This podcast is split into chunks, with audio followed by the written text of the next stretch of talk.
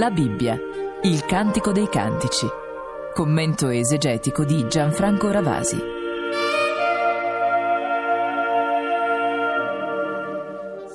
Anche oggi continua la nostra lettura del Cantico dei Cantici, un testo che peraltro è stato avvolto ripetutamente nell'interno della storia della tradizione, è stato avvolto non soltanto da un commento continuo e sistematico, da riprese di tipo poetico, da continue allusioni nell'interno della, di opere letterarie.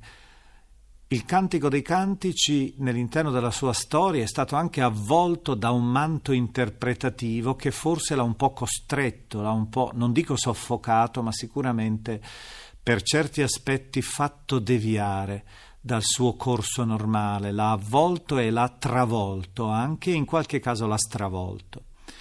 Abbiamo già avuto occasione di dire altre volte che il Cantico dei Cantici è la storia di due che si amano, di due innamorati, ma questa loro presenza d'amore, che è sulla scena, sulla ribalta ed è condotta dalla donna, questa vicenda d'amore, diventa anche indubbiamente il segno, è un simbolo che parla di tutti gli amori possibili, soprattutto dell'amore mistico, dell'amore infinito, dell'amore trascendente. Ebbene, noi abbiamo però nell'interno della storia questo stravolgimento. Certe volte il Cantico dei Cantici viene letto come se fosse un testo rarefatto. L'amore concreto, anzi l'eros, che qualche volta, e avremo occasione di vederlo, appare con tutto il suo turgore, anche col suo peso, questo amore, questo eros, questa sessualità persino, vengono del tutto trasfigurati fino al punto da scomparire, diventare il Cantico dei Cantici semplicemente una specie di crittografia cioè un crittogramma da decifrare, un rebus che ha però dei significati di tipo spirituale. Si tratta soltanto, per esempio, dell'amore tra Dio e l'anima, tra Dio e Israele. Non c'è più lui e lei, tutto è scomparso, ma devo ancora dire che nell'interno della storia della tradizione il Cantico dei Cantici non ha avuto attorno a sé soltanto interpretazioni di tipo artistico o teologico come quelle che ho ricordato, ha avuto soprattutto un corteo affascinante di musiche. Spesso è stato usato, certo lo si usava applicato a Maria, per esempio, quando era di scena lei, la protagonista del cantico, però sta di fatto che per esempio Pierluigi da Palestrina ha composto decine di mottetti sulla base del Cantico dei Cantici, alcune volte come eh, alcune espressioni del cantico in latino, poniamo ad esempio il famoso Tota Pulcra, che è tutta bella sei, naturalmente lo sposo dice alla sua amata, è diventato il Tota Pulcra es Maria nell'interno della tradizione popolare, un cantico molto noto, molto popolare di tipo mariano. Ecco, abbiamo attorno al cantico questo fascino musicale, abbiamo attorno al cantico il fascino di interpretazioni continuamente mutevoli, variegate, però il cantico rimane in tutta la sua bellezza come canzone d'amore purissimo e assoluto. Ora noi ascolteremo del Cantico dei Cantici il capitolo terzo. Nel cantico c'è una solarità assoluta, cioè domina il sole, domina la felicità, dominano i colori, dominano gli aromi, dominano i sapori, ci sono gli animali in una specie di paradiso terrestre. Entriamo veramente in un giardino di simboli. Però non dobbiamo anche dimenticare che esistono delle pagine, sia pur brevi, nelle quali c'è la paura, nella quale c'è l'ombra. È un po' il brano che noi ora ascolteremo in cui c'è da un lato lei che inizia presentandosi in scena come in attesa del suo amato che è lontano. Potremmo dire che tutto il brano è intessuto su due verbi che vengono continuamente ribaditi, cercare e trovare. E l'ultimo a risuonare, naturalmente, sarà il trovare, trovare gioioso.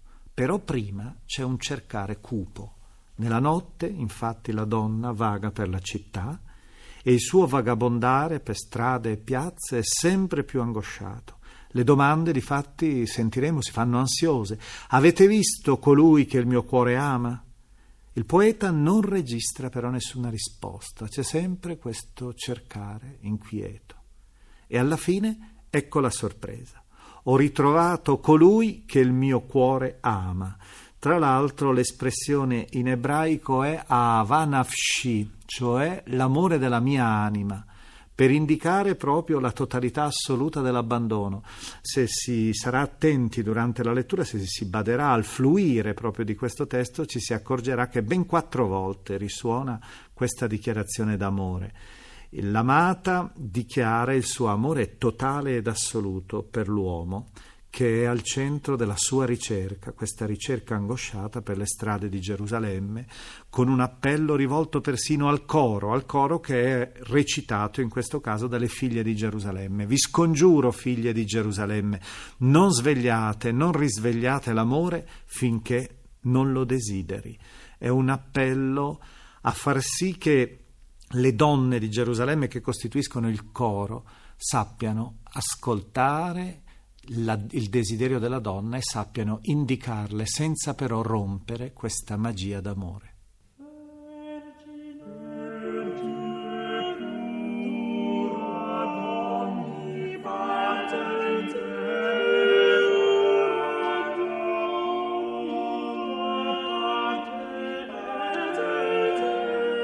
Sul mio letto, lungo la notte, ho cercato colui che il mio cuore ama.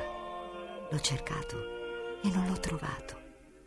Mi alzerò dunque, percorrerò la città, per le strade, per le piazze e cercherò colui che il mio cuore ama. L'ho cercato e non l'ho trovato. Mi hanno incontrato le sentinelle, quelle che fanno la ronda per la città. Avete visto colui che il mio cuore ama? Le avevo appena oltrepassate quando ho ritrovato colui che il mio cuore ama. L'ho afferrato e non l'ho più lasciato finché non l'ho condotto nella casa di mia madre, nella stanza di colei che mi ha concepito. Vi scongiuro, figlie di Gerusalemme, per le gazzelle e per le cerve del campo, non svegliate, non risvegliate l'amore, finché non lo desideri. Che cos'è che sale dal deserto come colonna di fumo tra la fragranza della mirra e dell'incenso e di ogni aroma di profumiere? Ecco la lettiga di Salomone Sessanta prodi le fanno la scorta, fra i più forti di Israele. Tutti maneggiano la spada e sono esperti nella guerra. Ognuno cinge la spada al fianco contro le insidie della notte. Un baldacchino si è fatto il re Salomone con legno di alberi del Libano. Ne ha fatto le colonne d'argento e la spalliera d'oro, il seggio in porpora e l'interno è intarsiato con amore dalle figlie di Gerusalemme. Uscite, figlie di Sion, contemplate il re Salomone, adorno della corona con cui sua madre l'ha incoronato nel giorno del suo sposalizio, nel giorno della gioia del suo cuore.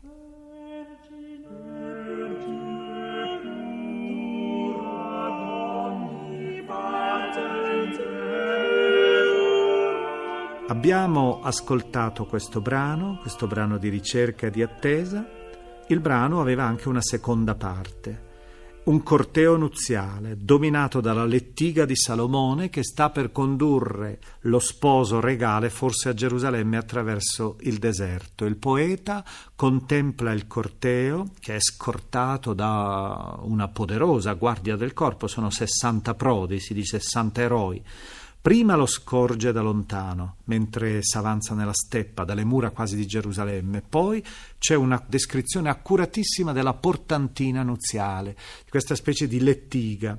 E lo splendore proprio di questa lettiga nuziale è definito proprio in tutti i particolari, come avrete sentito. Questo brano è un po' curioso, è inserito così, qualche studioso pensa che sia un'inserzione posteriore. Rappresenta un corteo nuziale. La sposa in realtà, la donna in realtà non è ancora unita al suo sposo. Non si dice mai che si celebrano le nozze. Le nozze ora appaiono, ora scompaiono, secondo quella tecnica che abbiamo detto essere impressionistica e che ci permette di vagare nel cantico stando sempre un po' sospesi.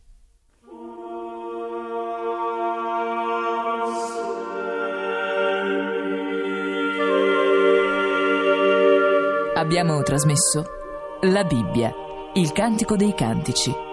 Lettura di Maria Brivio e Antonio Zanoletti. Commento esegetico di Gianfranco Ravasi.